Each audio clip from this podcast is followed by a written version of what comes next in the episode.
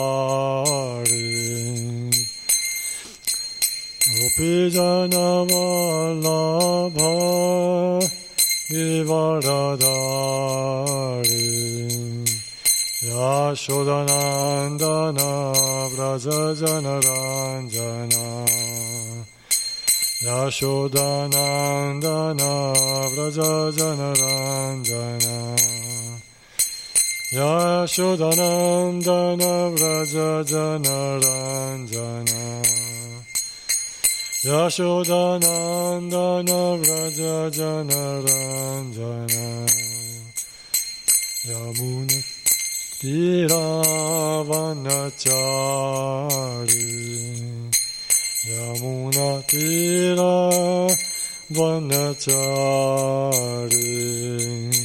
Yamuna Tira Vanachari Yamuna Tira Vanachari Jayo Radha Madhava. Jayo Kunja Vihari Jayo Radha Madhava Jayo Kunja Vihari Jayo Radha Madhava Jayo Gurivaradhari Jayo Radha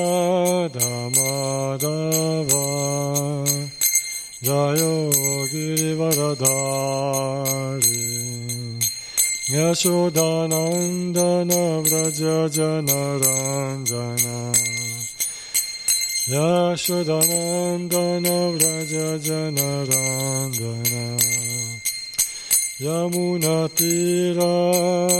Vanachari Yamuna Vanachari Hare Krishna Hare Krishna. Krishna Krishna Hare Hare. Hare Rama Hare Rama.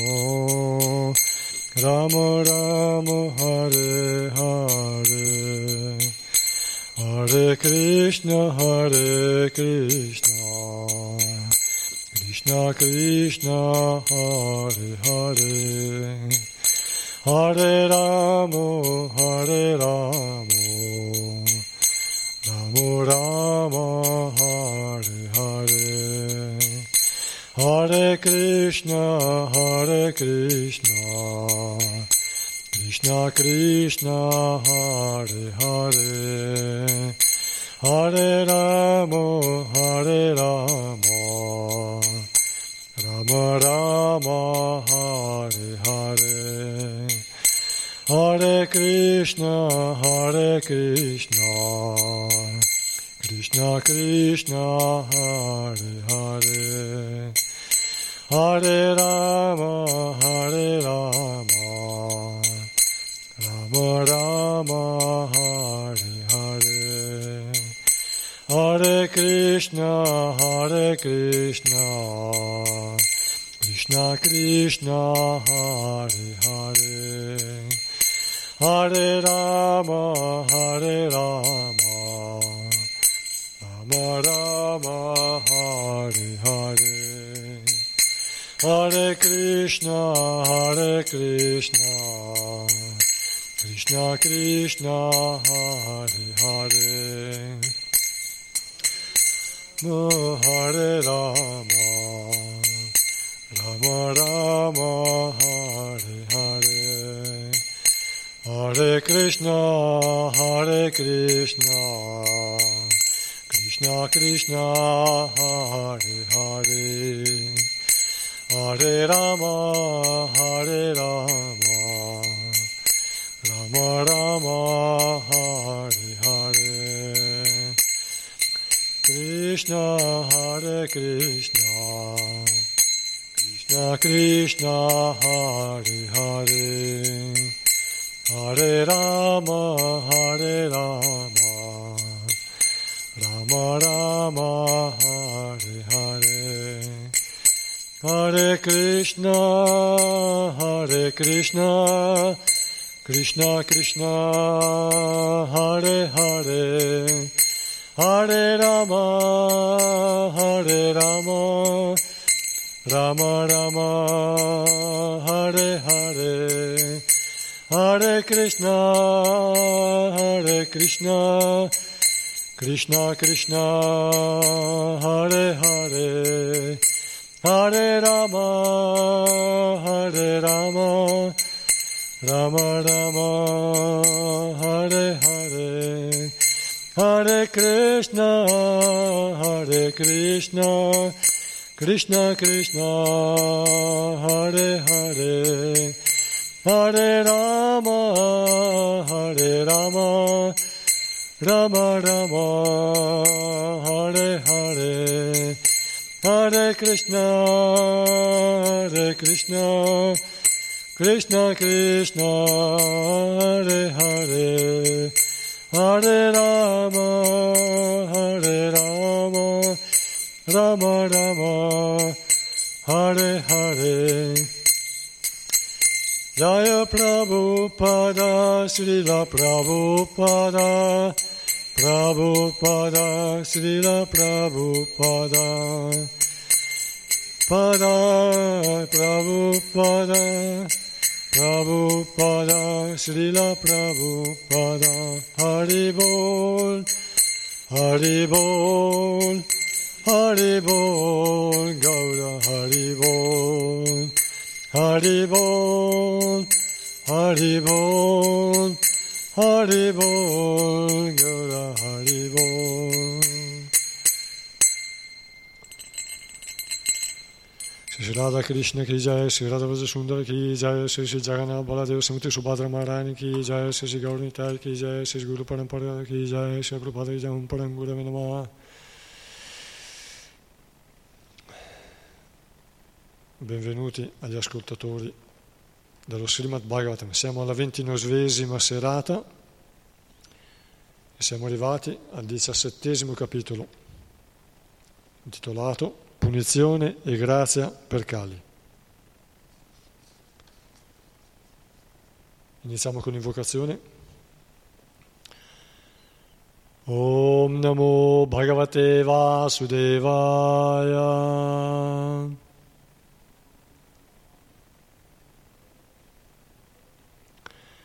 Om Namo Bhagavate Vasudevaya.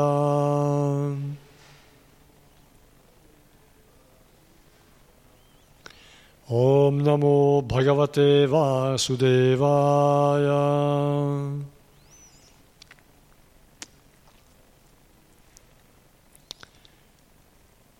Om Ajnana Timirandasya Jnananjana Shalakaya Chakshurumiditam Yena Tasmai Shri Gurave Namaha Namo Vishnupadaya Krishna Preshtaya Bhutale Srimate Bhaktivedanta Swaminiti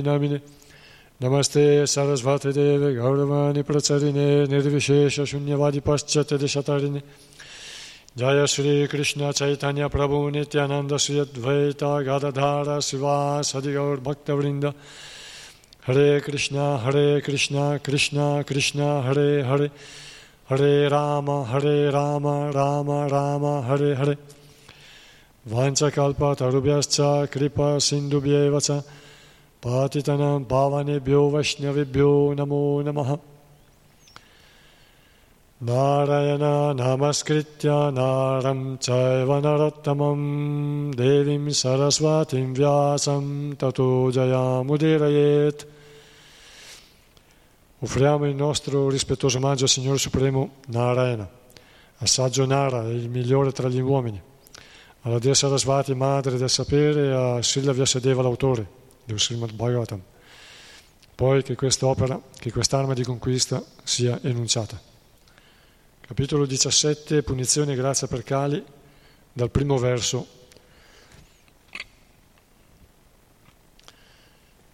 Sutta Goswami disse, giunto in quel luogo, Maharaj Parikshit vide un sudra degradato, vestito da re che colpiva con un bastone una mucca e un bue come se non avessero un proprietario.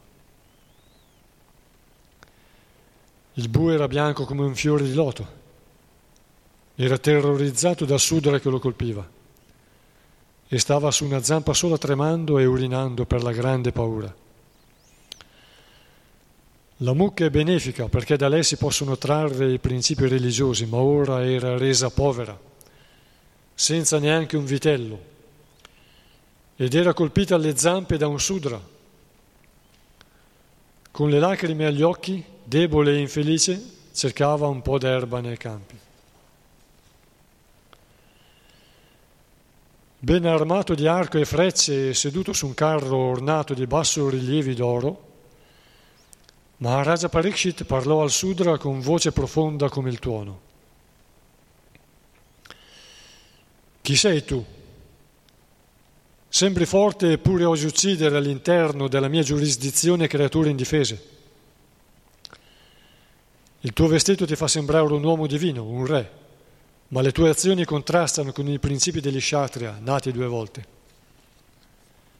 Farabutto, come osi colpire una mucca innocente approfittando del fatto che Sri Krishna e Arjuna che porta l'arco Gandiva hanno lasciato questo pianeta?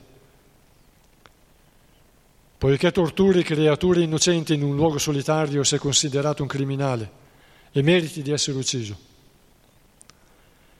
Poi Maharaj Parikshit chiese al bue, chi sei tu?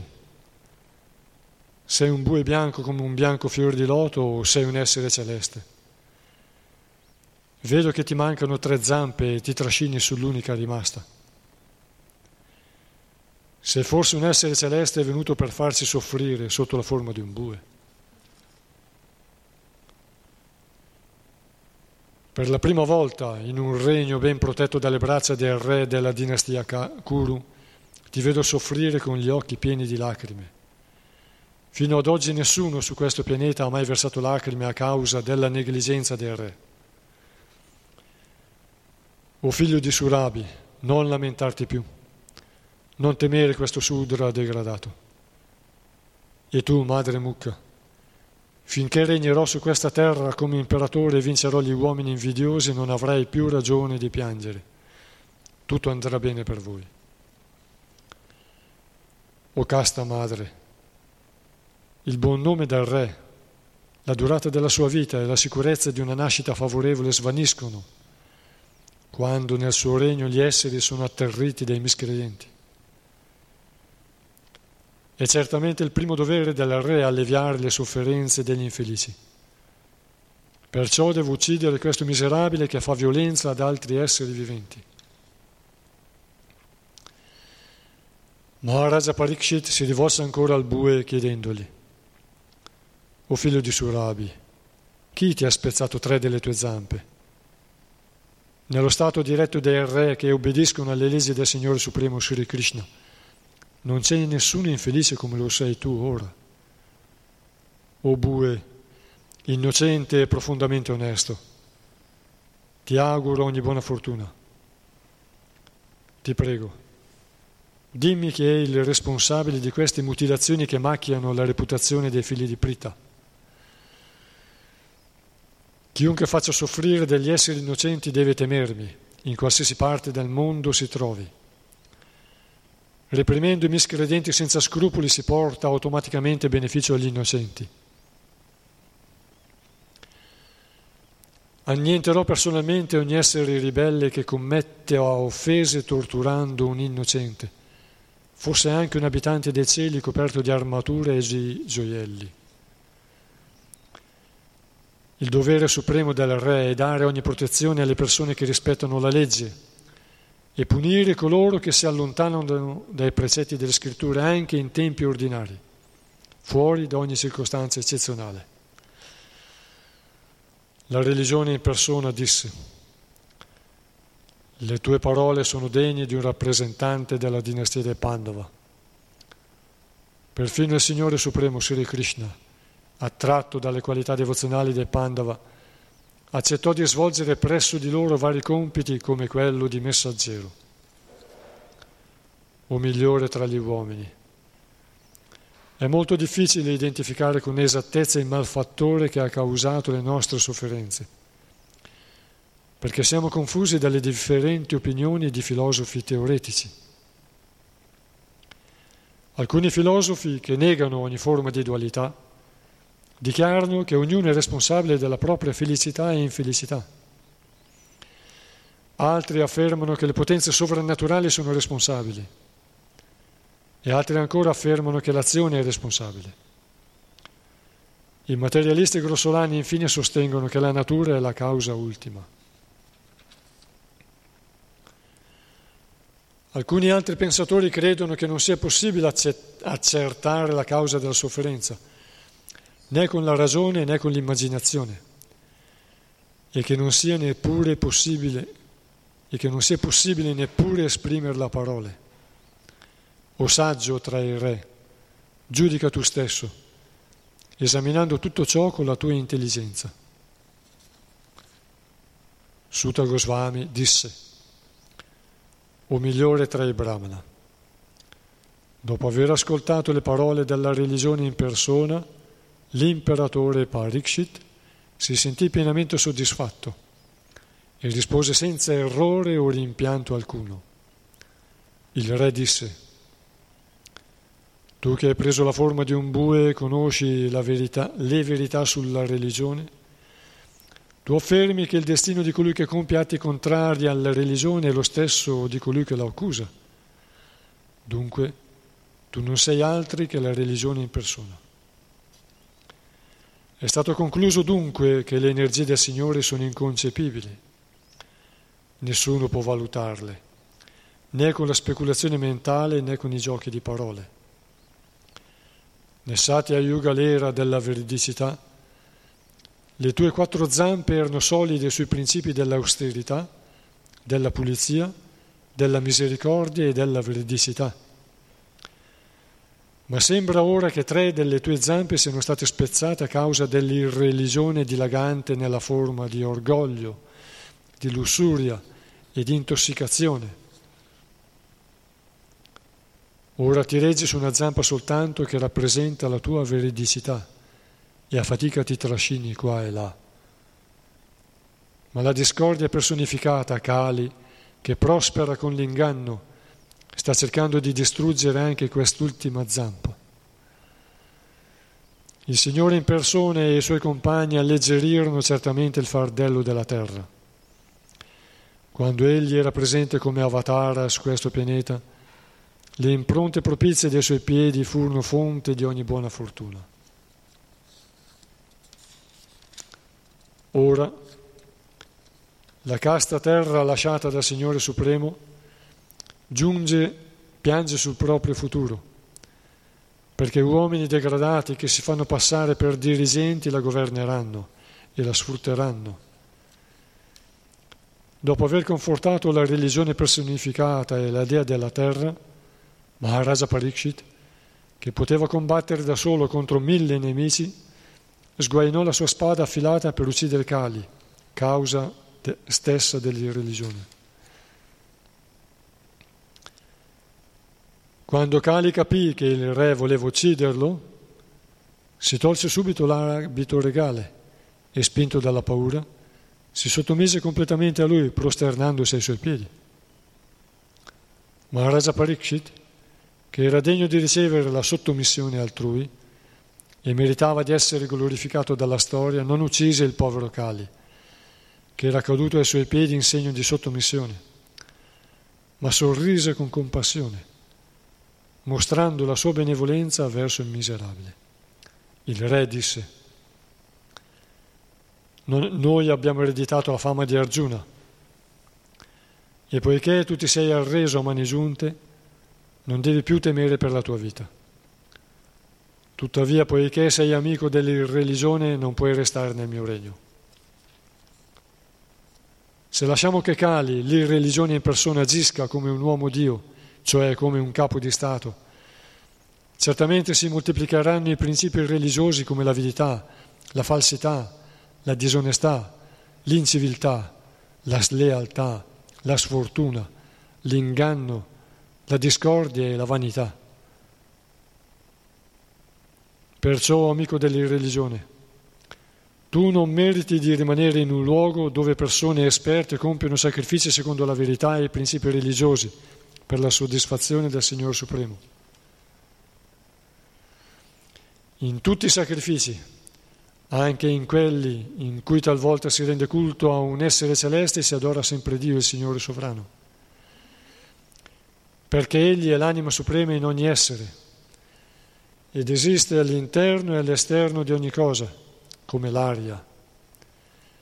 È solo Lui dunque che concede ogni beneficio all'adoratore.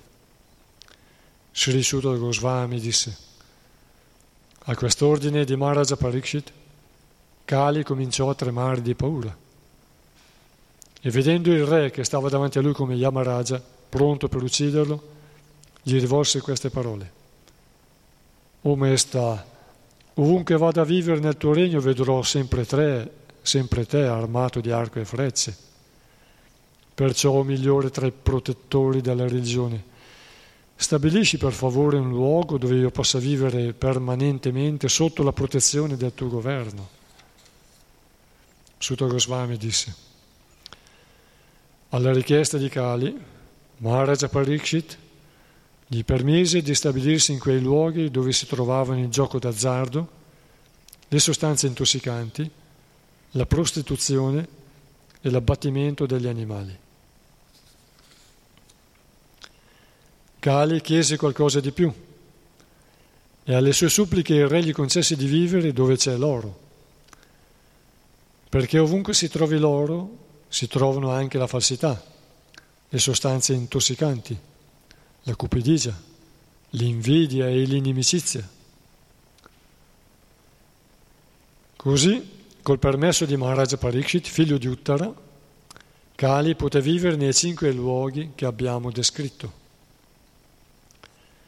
Perciò, chiunque aspiri al benessere assoluto e specialmente il re, i religiosi, i capi di Stato, i brahmana, i sannyasi, non devono mai entrare a contatto con i quattro principi dell'irreligione.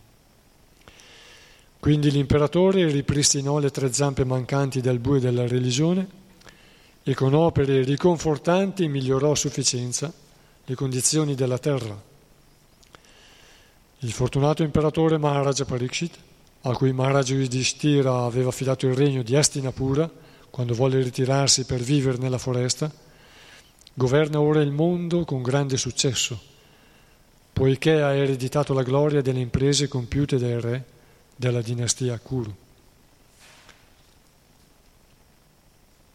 Maharaja Parikshit, figlio di Abhimanyu, è così esperto che solo grazie al suo abile governo e alla sua protezione avete potuto compiere questo sacrificio, che altrimenti sarebbe stato un'impresa impossibile. Così terminano gli insegnamenti del Bhaktivedanta sul diciassettesimo capitolo del primo canto dello Srimad Bhagavatam intitolato Punizione e grazia per Kali.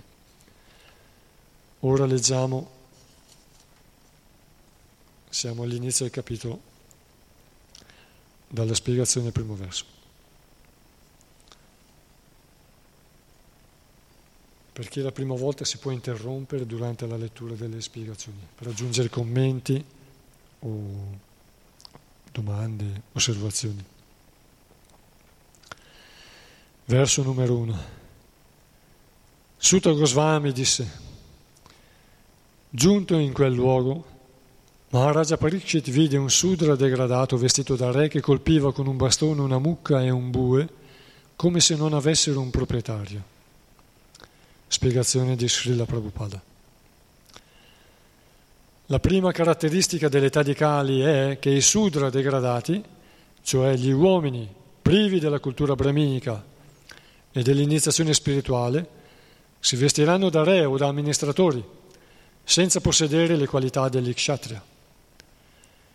Il compito principale di questi governanti non kshatriya sarà quello di uccidere gli animali innocenti, specialmente le mucche e i buoi, che saranno lasciati senza protezione dai loro padroni, cioè i Vaishya, la comunità mercantile.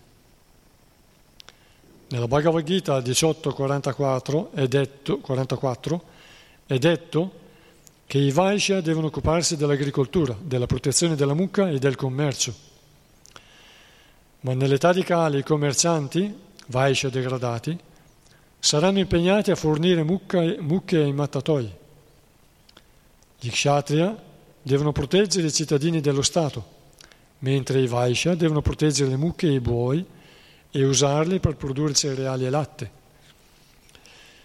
Il compito della mucca è quello di fornire il latte e il compito del bue è quello di produrre i cereali. Ma nell'età di Kali i Sudra andranno al potere e le mucche e i buoi, che sono le nostre madri e i nostri padri, saranno lasciati senza protezione dai Vaishya e saranno mandati ai mattatoi organizzati dai dirigenti Sudra. Qui ricordiamo che viene ripetuta la parola bue, ma si trova in inglese bull, toro, e anche in sanscrito qualche volta viene detto vrisha, anche nel verso successivo, secondo Vrisha, il toro, anche se è tradotto ripetutamente come bue. Infatti il toro è il padre, ma è anche il bue, come spiegavamo nella lettura di mercoledì scorso e altre volte. Verso 2. Il bue era bianco come un bianco fiore di loto, era terrorizzato dal sudra che lo colpiva e stava su una zampa sola tremando e urinando per la grande paura. Spiegazione. La seconda caratteristica dell'età di Kali è che i principi della religione, immacolati come un bianco fiore di loto, saranno attaccati dai sudra privi di culture che popolano questa era Nell'età di Kali anche i discendenti dei Brahmana e degli Kshatriya non hanno un'educazione sufficiente e un'adeguata conoscenza della cultura vedica. Perciò sfideranno come Sudra i principi della religione, spargendo il terrore tra le persone che hanno ancora il senso della morale. La gente dichiarerà di non aderire ad alcun principio religioso e durante il Kali Yuga nasceranno molte sette e ismi con l'unico scopo di uccidere l'immacolato bue della religione. Lo Stato si dichiarerà laico, cioè senza nessun particolare principio religioso, il risultato sarà una totale indifferenza verso i principi della religione. I cittadini saranno liberi di agire come vogliono, senza rispetto per i sadhu, gli shastra e il guru. Il bue che si regge su una zampa sola indica che i principi della religione diminuiranno gradualmente. Anche i pochi frammenti rimasti saranno messi in pericolo da molti ostacoli e vacilleranno come sul punto di cadere ad ogni momento. In queste descrizioni siamo proprio nelle, nell'attualità. Governanti non kshatriya, oppure qualcuno che vuole governare in modo giusto però è ostacolato, oppure che non ha potere è come un fantoccio e siamo nell'attualità.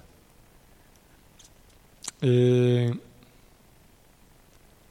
Sudra, che si atteggiano a Brahmana e insegnano, specialmente oggi grazie ai social, uno può diffondere il suo pensiero stupido e insegnare tan, eh, tante cose sbagliate e trovare tanti che lo seguono o si, o si associano con lui. Sono d'accordo con te. E così tanti sudra privi della cultura brahminica vogliono insegnare. Oppure si riuniscono in tanti e fanno la voce grande contro i principi della religione. Per fortuna, per quanto riguarda il silenzio dei giusti, possiamo dire il silenzio degli innocenti, dei poveri animali, sta, eh, è ascoltato sempre di più. Infatti sta fiorendo il veganesimo, il vegetarianesimo e comunque la sensibilità per gli animali e per l'ambiente in modo esteso. Verso 3. La mucca è benefica perché da lei si possono trarre i principi religiosi, ma ora era resa povera, senza neanche un vitello, ed era colpita alle zampe da un sudra. Con le lacrime agli occhi, debole e infelice, cercava un po' d'erba nei campi. Spiegazione di Srila Prabhupada. La terza caratteristica dell'età di Kali è la pietosa condizione della mucca. Mungere la mucca significa estrarre i principi della religione in forma liquida. I grandi rishi e muni vivevano soltanto di latte. Srila Sukadeva Goswami andava in casa, e andava in una casa al momento della mungitura e si faceva dare dal capofamiglia una piccola quantità di latte per il proprio sostentamento. Fino a 50 anni fa nessuno avrebbe negato a un sudra un litro o due di latte, un sadu, negato un sadu, un litro o due di latte. E ogni capofamiglia distribuiva latte come se fosse acqua. Secondo i principi vedici del Sanatana Dharma, è dovere di ogni capofamiglia allevare mucche e buoi, non solo per bere il latte, ma anche per derivare i principi della religione che sono loro inerenti. Colui che segue Sanatana Dharma onora le mucche secondo i principi della religione e rispetta i Brahmana. Il latte di mucca è necessario per il fuoco del sacrificio e compiendo sacrificio ogni capofamiglia può essere felice. Il vitello non è solo piacevole a vedersi, ma è anche una grande soddisfazione per la mucca, che dà quindi moltissimo latte. Ma nel Kali Yuga i vitelli sono tolti molto presto alle loro madri per scopi che non vorremmo esporre in queste pagine dello Srimad Bhagavatam. La mucca resta lì con le lacrime agli occhi, mentre il fattore sudra le estrae latte artificialmente e quando non dà più latte la manda al macello. Questi crimini sono la causa di tutti i problemi della società moderna. La gente non si rende conto di quello che sta facendo in nome dello sviluppo economico, perché l'influsso di Kali tiene tutti nel buio dell'ignoranza. Ogni sforzo per la pace e la prosperità sarà inutile se non si provvede a rendere felici sotto ogni aspetto le mucche e i buoi. La gente sciocca non sa come sia possibile essere felici rendendo felici le mucche e i buoi, ma questa è una legge di natura. Dobbiamo dunque attenerci all'autorità dello Srimad Bhagavatam e adottare questi principi per dare al mondo la completa felicità.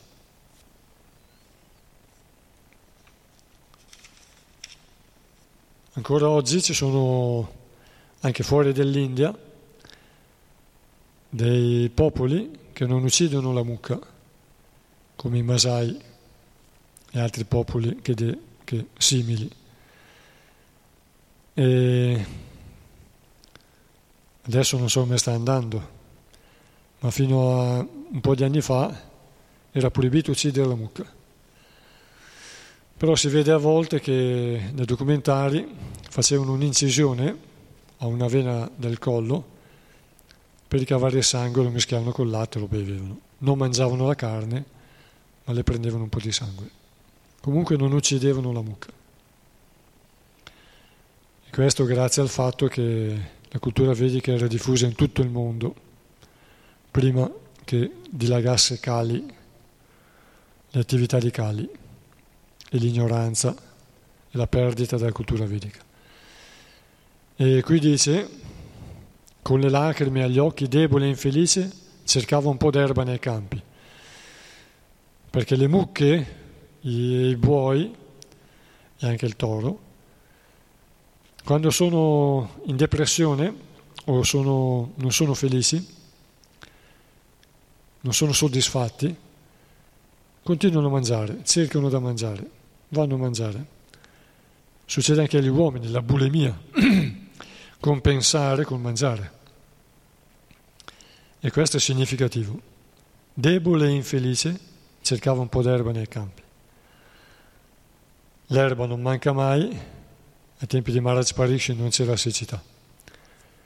È un segno proprio della mucca, anche, lo vediamo anche noi, che quando non sa cosa fare va a mangiare. Altre volte invece è soddisfatta, ha mangiato bene, ha mangiato l'erba e l'ha gustata, si siede in tempo e rumina e rigusta quello che ha mangiato.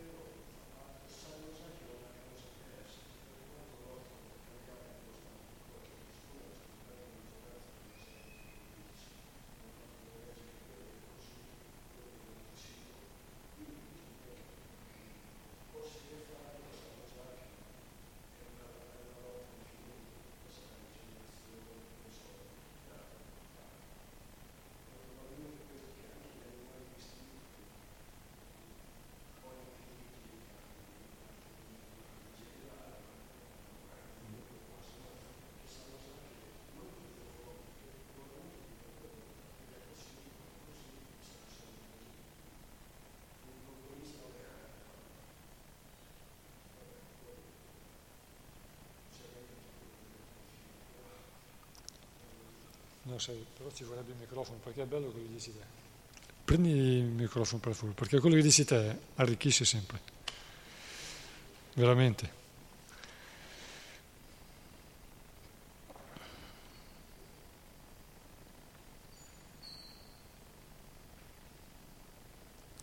La mucca è benefica perché da lei si possono trarre i principi del, della religione, ma ora era resa povera senza neanche un vitello. Infatti qui Prabhupada lo spiega molto bene, che dice che chi rispetta la mucca, la razza della mucca, quindi la mucca, il vitello, il bue, il toro, in quel modo deriva i principi della religione, in un modo in cui praticamente rispettare, come accennavi tu Abhimanyu, rispettare la mucca, e non è solo, non è cioè diciamo è importante rispettare il cane, il gatto, gli, gli animali di compagnia, avere grande amore per essi, addirittura umanizzarli. E umanizzarli non è giusto, comunque sono animali che si associano molto facilmente con l'uomo e interagiscono, specialmente il cane, ma anche il gatto, anche il pappagallo, anche tanti altri animali, perfino il maialino. Ma eh, rispettare la mucca vuol dire arrivare a un livello di comprensione in cui si permette la vita alla mucca e si conosce bene qual è l'animo della mucca, questo vuol dire veramente conoscere la mucca, qual è l'animo della mucca e quindi favorirla e, e facilitarla. Qui come dice Srila Prabhupada, già qui siamo nel, nei primi anni 60, prima che lui partisse dal, dall'India per andare in America, e dice appunto già che il vitello viene portato via dalla mucca, la mucca resta con le lacrime agli occhi e il latte gli viene tolto con la forza, in modo artificiale. Perché la mucca quando sta bene, l'abbiamo vista anche con alcuni dei nostri de, amici devoti, ci hanno raccontato, loro sono testimoni, avevano delle mucche, che, hanno, che qualcuno di loro ha avuto delle mucche che hanno dato il latte senza aver avuto il vitello, solo per amore della, del, del loro fattore, quindi del devoto, che le trattava così bene, lo leccavano e hanno cominciato a dare il latte. Uno di questi abita in Casentino e addirittura che una mucca dopo aver dato il, il, il, partorito il vitello ha continuato a dare latte per anni, anni, una decina di anni senza aver più eh, sentire la mancanza di, di un altro vitello. Quando si avvicinava Valmiki, lei lasciava cascare il latte dal petto. Gli voleva bene come il suo vitello.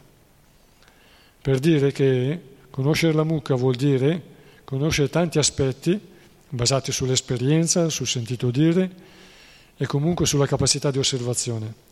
Purtroppo la gente è capace di osservare un cane e di vedere tanta intelligenza in un cane, ma non è capace di vedere l'animo della mucca.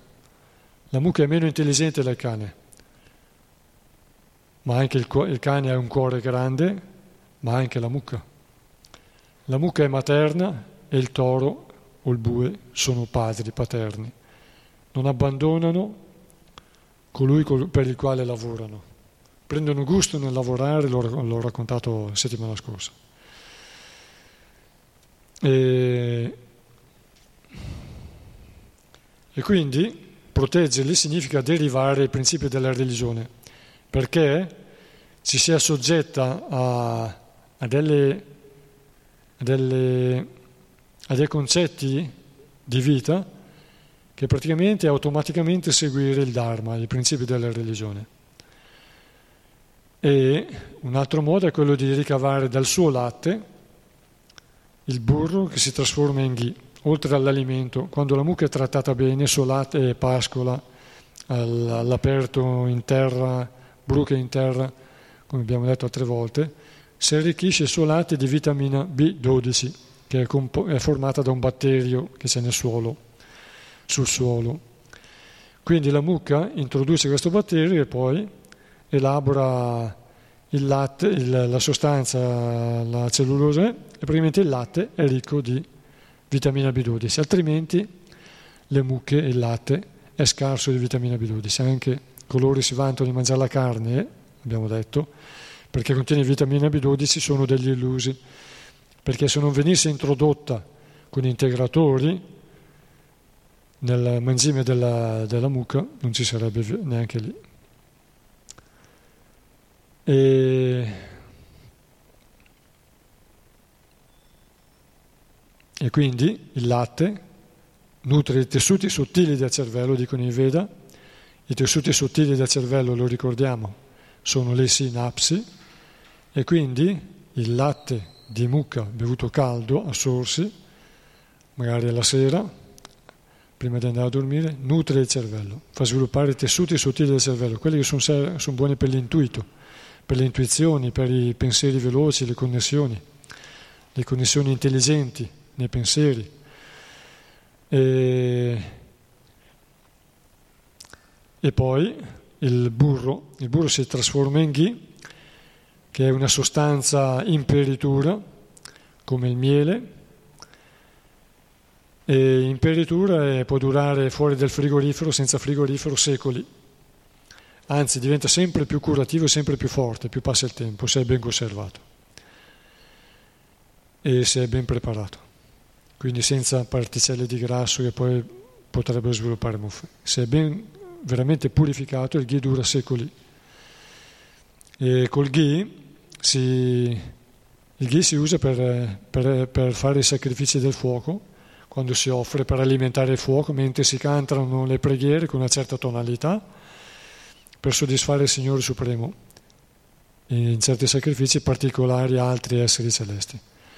Comunque dice in uno di questi versi che quando si soddisfa, quando si adora qualche essere celeste, in realtà si adora il Signore Supremo.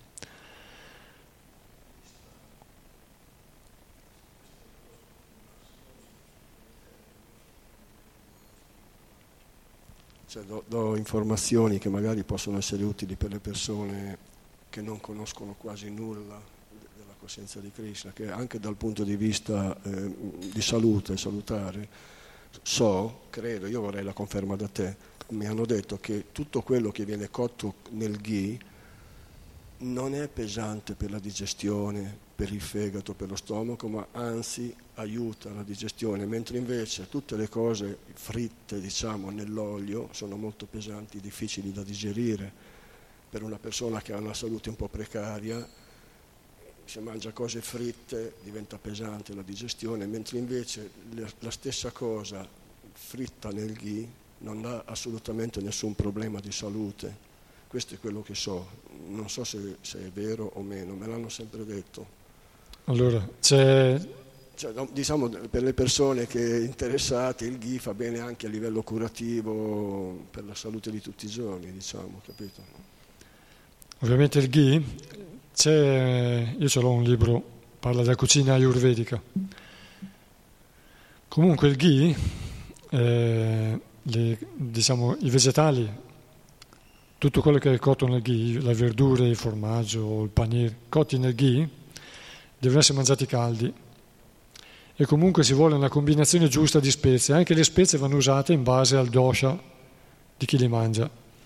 Quindi sono spezie che vanno bene per il dosha vata, altre per pita, altre per kapha. E chi ha problemi di pitta va bene il ghee, per esempio, no? Però se non si sta attenti, perché ogni cosa, anche l'acqua, quando viene usata fuori, fuori misura, fa danno.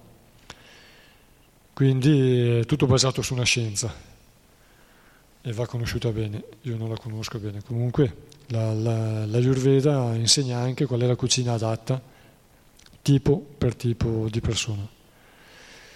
Verso 4.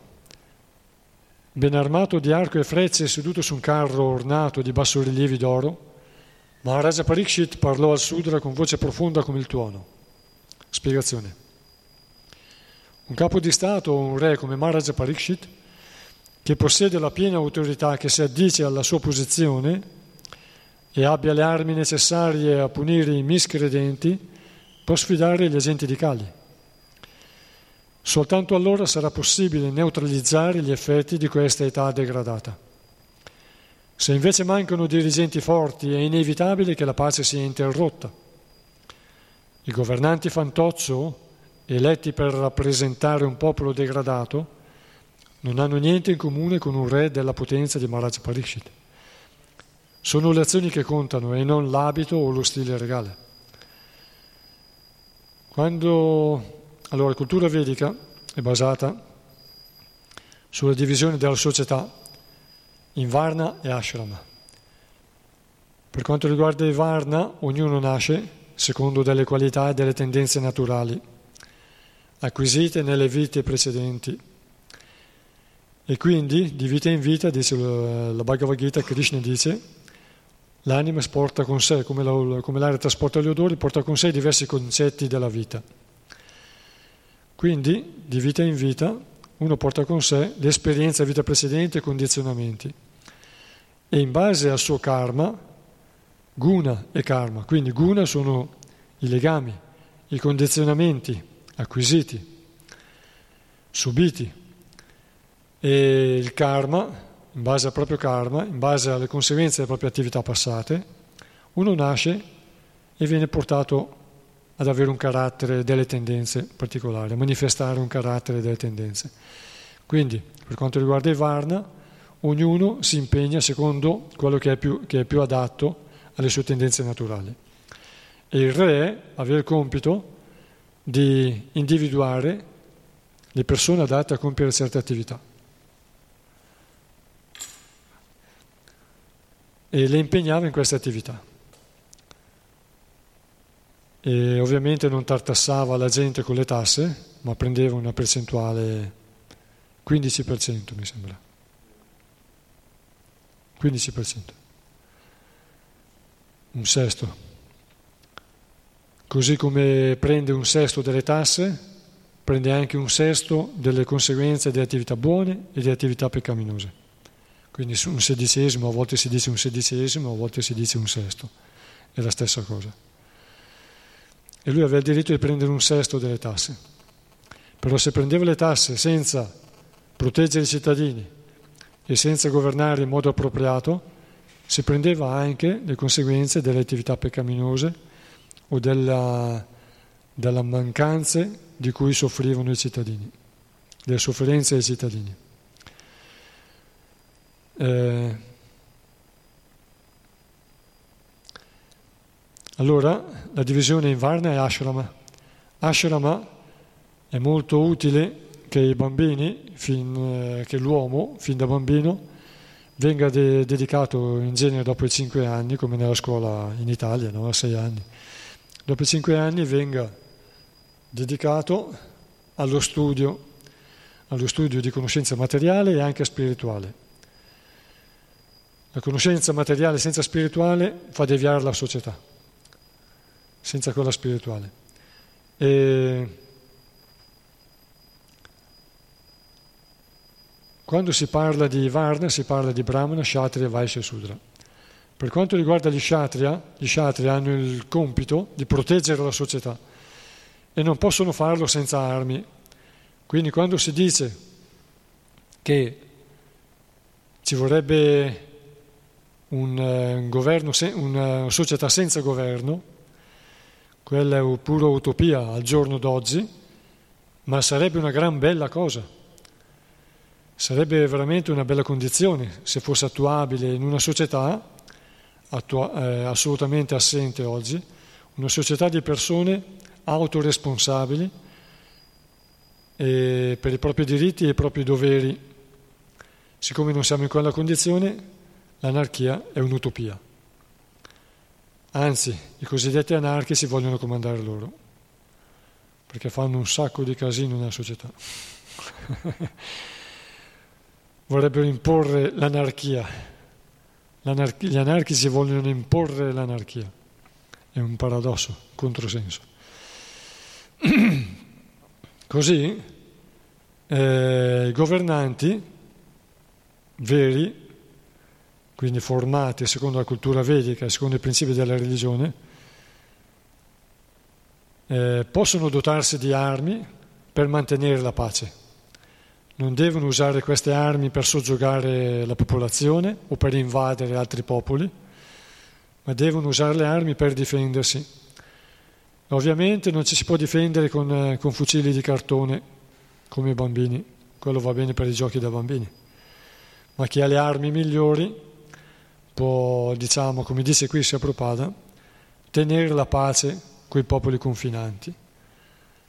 Chi è forte può mantenere la pace altrimenti devi cercare alleanze. E come dice la Manu Samhita, un alleato troppo forte è un rischio, non è un buon alleato. Comunque ci vuole anche la forza in uno Stato, perché abbiamo visto che la divisione sociale è sacra, creata da Dio, quindi Brahmana, nella società non siamo tutti uguali, ci sono coloro che sono in grado di sviluppare la conoscenza, studiosi, filosofi, scienziati, insegnanti, maestri di varie religioni, si sono qualificati. Poi ci sono i sciatri, coloro che hanno la tendenza a sviluppare le arti marziali, a governare l'eroismo, il coraggio, la generosità, l'ingegno e così via. Poi coloro sanno sviluppare attività economiche, commerciali, e hanno attrazione per la terra, l'agricoltura, e poi gli, i sudra, gli operai, che praticamente hanno piacere nello sviluppare l'artigianato. Hanno piacere quando hanno un, eh, un oggetto che prende forma nelle loro mani, gradualmente costruiscono qualche cosa, sono soddisfatti e hanno felicità nel loro cuore.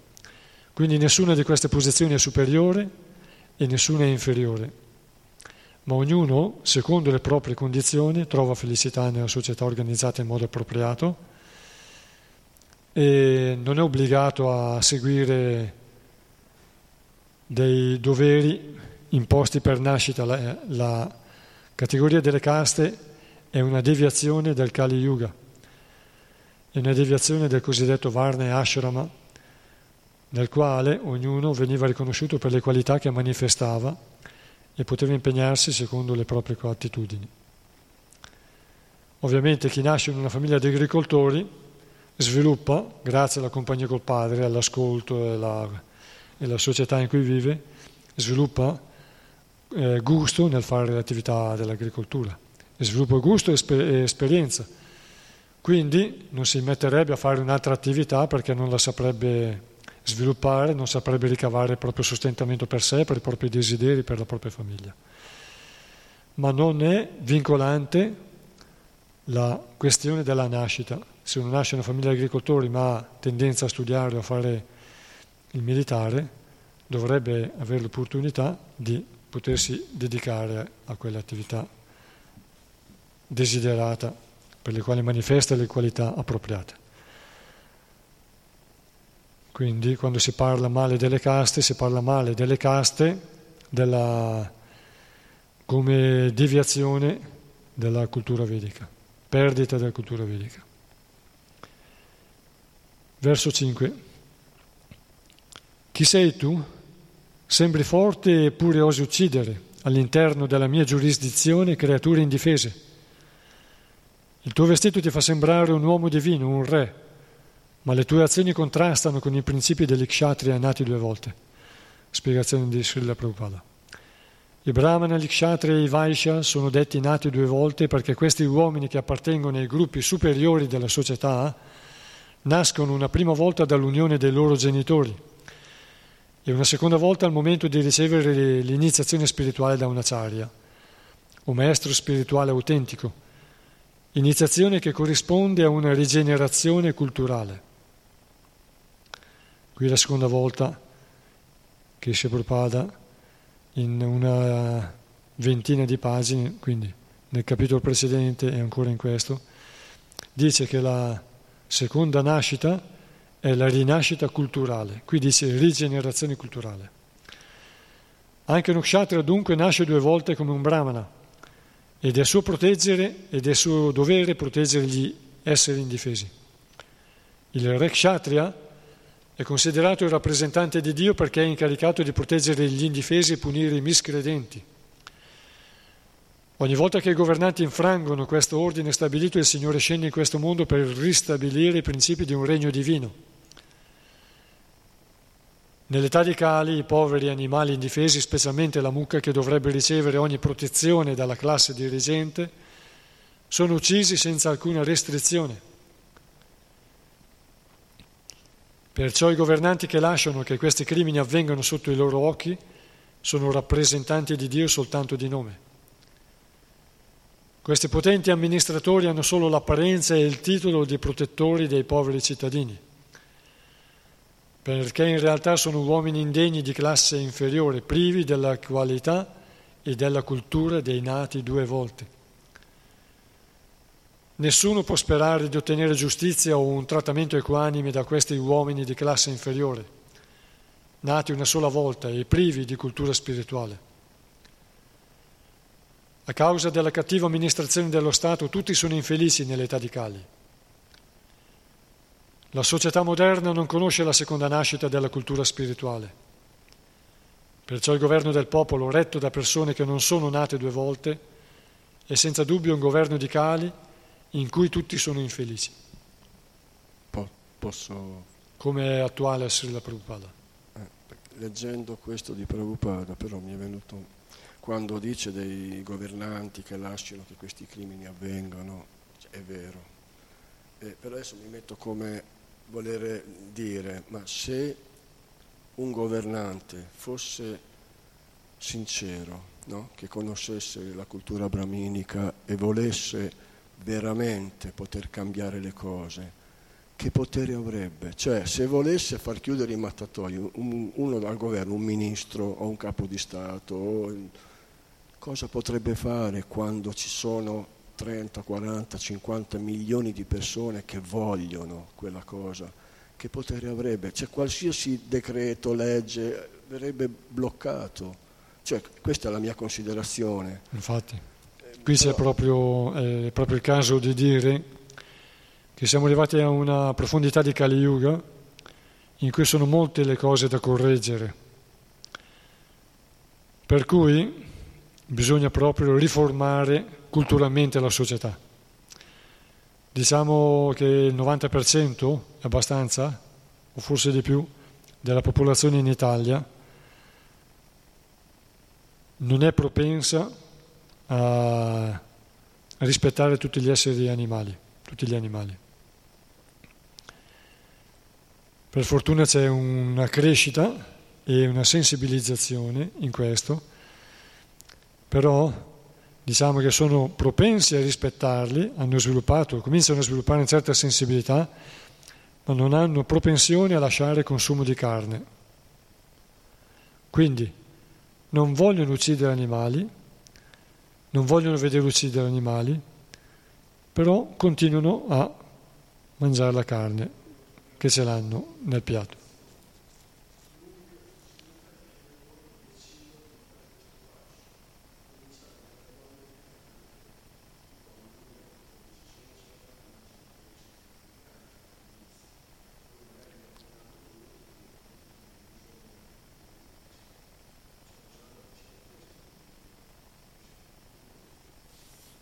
Io ho detto il 90%, ma credo siano molto meno.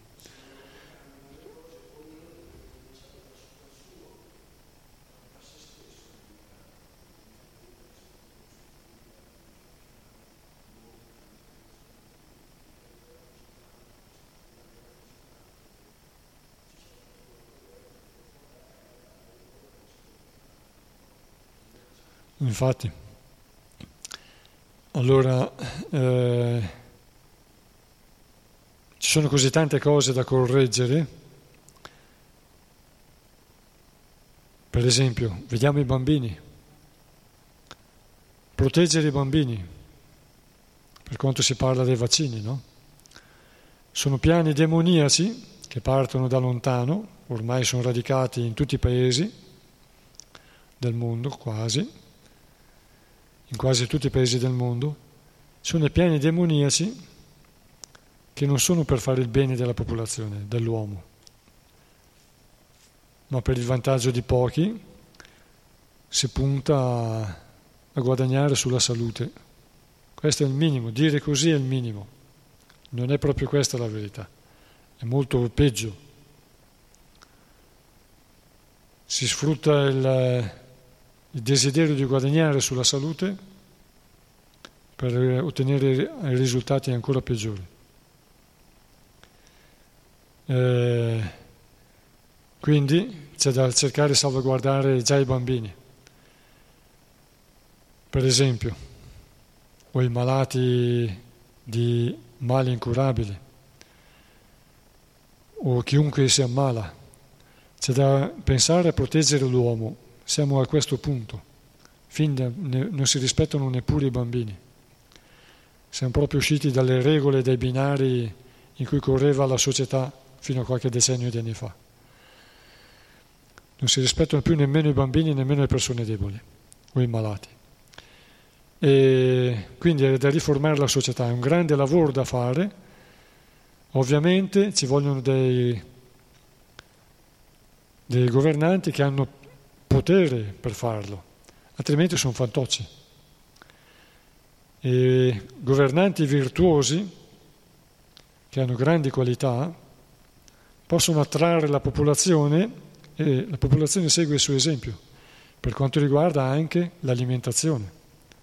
Ci vogliono dei governanti forti comunque, non solo filosofi.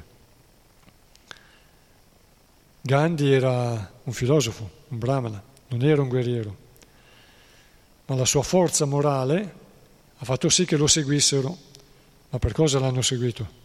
Per dei vantaggi materiali, l'indipendenza, l'ideale dell'indipendenza.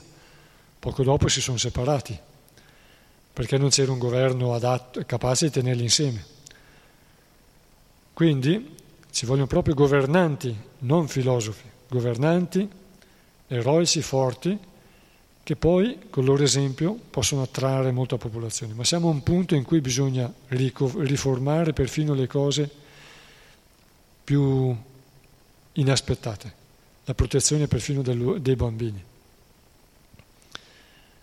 In, altro, in altre parti si dice che gli animali sono come bambini, ma siamo molto lontani da riuscire a fare tante cose, sono cose molto gravi da, da aggiustare. E comunque sta crescendo la sensibilità per gli animali e sarebbe molto importante perché quando si uccidono animali poi la sofferenza ricade sugli uomini. Quando gli animali vengono chiusi nei macelli o vengono chiusi nei lager, poi anche l'uomo viene chiuso nei lager, l'umanità si può ripetere ancora. Solo le attività spirituali alleviano la terra il resto della popolazione da un karma pesante e possono cambiare il cuore della gente. Quindi le attività religiose. I saggi di Neimisharanya si erano riuniti nella foresta di Neimisha nella foresta Nemisharanya si erano riuniti per compiere un sacrificio che avrebbe dovuto durare mille anni, avevano cominciato tempo prima, e lo facevano, compivano questo sacrificio per contrastare gli effetti di Kali. Quindi, questo è un altro esempio del fatto che, della verità, che le attività religiose e spirituali in tutto il mondo possono contrastare il karma e gli effetti che può portare il karma negativo accumulato.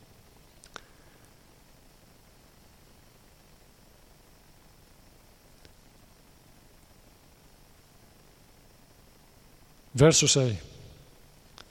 Farabutto. Come osi colpire una mucca innocente approfittando del fatto che Sri Krishna e Arjuna che porta l'arco Gandiva hanno lasciato questo pianeta? Perché torturi creature innocenti in un luogo solitario sei considerato un criminale? Poiché torturi creature innocenti in un luogo solitario sei considerato un criminale meriti di essere ucciso. Spiegazione di Srila Prabhupada. In una società che esclude apertamente Dio e non è difesa da guerrieri devoti al Signore come Arjuna, i rappresentanti dell'età di Cali approfittano della mancanza di leggi per organizzare il massacro di animali innocenti come le mucche in luoghi appartati come i mattatoi. Questi assassini di animali meritano di essere condannati a morte per ordine di un re virtuoso come Maharaj Parikshit. Per un re virtuoso, il criminale che uccide un animale in un luogo solitario merita la pena di morte esattamente come un assassino che uccide di nascosto un bambino innocente. E qui siamo di nuovo nell'attualità. Al giorno d'oggi si fanno, cadono delle cose demoniache a tutti i livelli, per la donna, per i bambini, per i malati, per i, i vecchi. E qui addirittura esattamente come un assassino che uccide di nascosto un bambino innocente. È quello che succede oggi in casi di migliaia e migliaia, all'insaputa di tutti. La gente è addormentata e non sa cosa veramente succede nel mondo. Per fortuna che lo Srimad Bhagavatam è la luce che porta conoscenza nel buio dell'età di Kali. Srila Prabhupada nella prefazione dice proprio questo, in altri versi nel, nei primi capitoli. Lo Srimad Bhagavatam, la diffusione dello Srimad Bhagavatam sarà la luce che porterà la salvezza nell'umanità sofferente. Per contrastare la sofferenza dell'umanità. Verso 7. Poi Maharaj Parikshit chiese al bue, chi sei tu? Sei un bue bianco come un fiore di loto o sei un essere celeste? Vedo che ti mancano tre zampe e ti trascini sull'unica rimasta. Sei forse un essere celeste venuto per farci soffrire sotto la forma di un bue. Spiegazione di Srila Prabhupada. Almeno fino ai tempi di Maharaj Parikshit, nessuno avrebbe potuto immaginare le condizioni pietose del bue e della mucca Perciò Maharaj Parikshit rimase sbalordito nel vedere una scena così orribile e si domandò se quel bue non fosse un essere celeste che avesse accettato una condizione così miserabile per indicare il triste futuro della mucca e del bue. Come lo Srimad Bhagavatam è stato composto in 18.000 versi per gli umani e 100.000 versi per gli esseri celesti, come il Mahabharata è stato composto in 100.000 versi per gli esseri umani e 1.400 per i per gli yaksha, i pishacha e così via, e due milioni e mezzo diversi circa per, gli, per i deva, così avvengono delle cose che sfuggono alla visione delle persone comuni. Quindi anche un essere celeste può venire con uno scopo sottile che sfugge alla visione, alla mentalità degli esseri, celesti, degli esseri umani. Uh, Maharaj Parishit, vediamo da qui, che non è una persona comune, ma è una persona perfettamente formata nella cultura vedica, nella conoscenza materiale, grossolana, sottile e spirituale. E, e quindi ha un dubbio, se forse un essere celeste è venuto per farci soffrire sotto la forma di un bue. Noi sappiamo che gli esseri celesti hanno interesse a fare sviluppare, questo è, esula da questo, da questo argomento, da questo caso. Hanno l'interesse a fare sviluppare fede in se stessi, far sviluppare fede nell'umanità e a raccogliere frutto dell'adorazione da questa umanità, da una parte di umanità. Per questo ter- sul, in questo mondo ci sono diversi dei che hanno fatto sviluppare diverse religioni.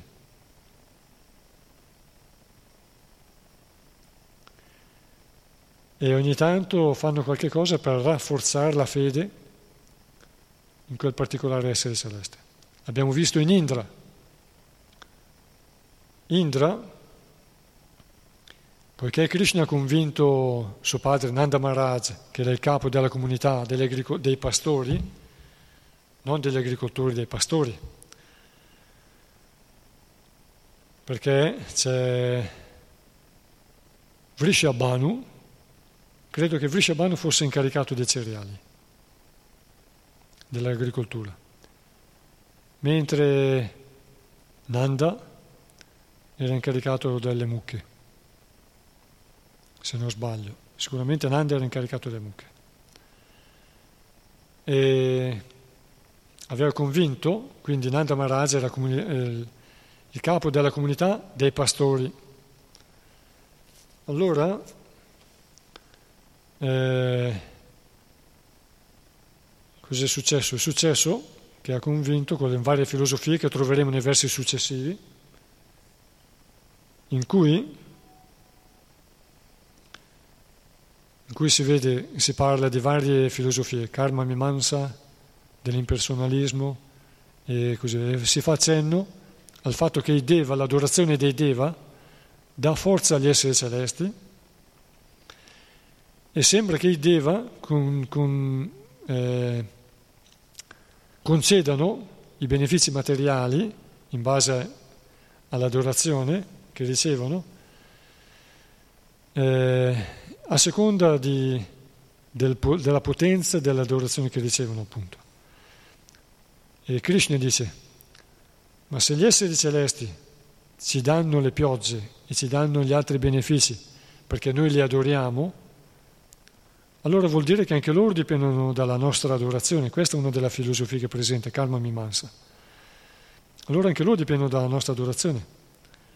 Ma in realtà, alla fine conclude Krishna, noi dipendiamo dalla collina Govardhana.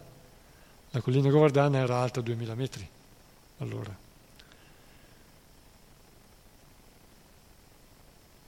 E si dice che sprofonda, i piedi della collina sprofondano della misura di un granello di senape. Eh, ogni anno. E a quanto risale la, la storia collina Govardhana, che è prima di Krishna, era alta 2000 metri. È collegato a un saggio. Allora, eh, Indra si adira perché non riceve l'adorazione del, dei pastori, degli uomini, e decide di castigare l'area di Vrindavana allagandola con piogge torrenziali e manda, loro, manda queste piogge per sette giorni e sette notti e l'area di Vrindavana viene allagata. Però Krishna riunisce i pastori sulle pendici della collina Govardhana e poi fa l'ombrello con la collina Govardhana. Manifesta un potere mistico che solo Dio può fare. Se ne parlerà in altre parti. Quindi gli esseri celesti a volte fanno delle apparizioni, fanno qualche cosa che è per riunire la popolazione e ravvivare l'adorazione verso di loro. Krishna invece, che è il padre di tutti gli esseri celesti, non è attaccato a nessuna adorazione e ci lascia completamente libertà di dirigersi verso l'adorazione di qualunque essere celeste virtuoso. Infatti nella Bhagavad Gita dice, io dall'interno del suo cuore rendo forte la sua fede verso un particolare essere celeste. Quindi Krishna non è un Dio geloso, non è geloso, non è irascibile, ma è magnanimo. Abbiamo letto le qualità di, di Krishna, ne abbiamo lette solo 32 su tante altre, in un verso nel capitolo precedente. La magnanimità, l'indulgenza e così via nel capitolo precedente. Possiamo rileggere le qualità di Krishna, se lo troviamo subito. 34, 30, 16, capitolo 16.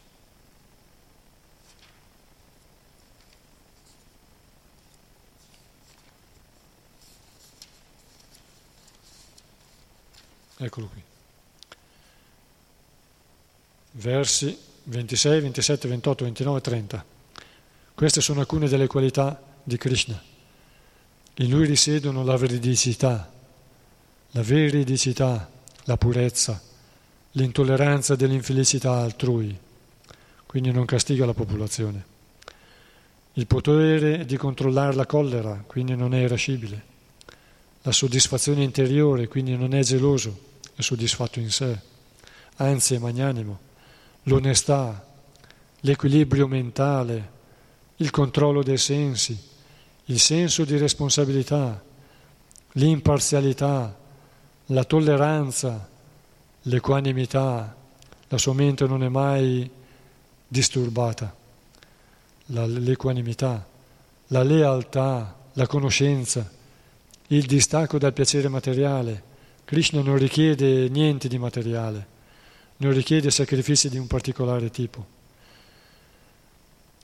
La capacità di governare, il valore, l'influenza, il potere di rendere ogni cosa possibile, il compimento del giusto dovere, l'indipendenza completa, la destrezza, la bellezza perfetta, la serenità, la benevolenza, l'ingegnosità, la gentilezza, la magnanimità, la determinazione.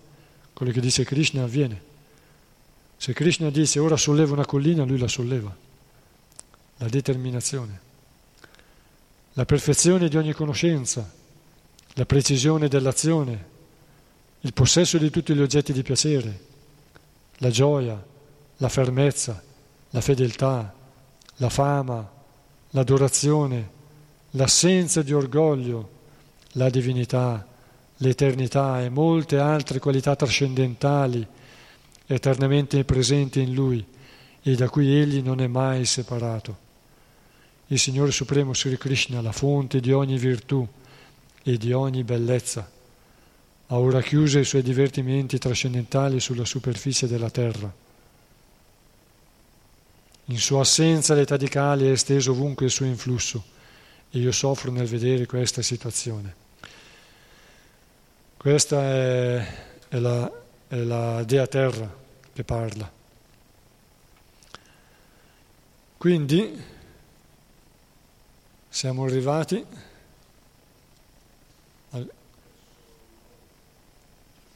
al verso 9.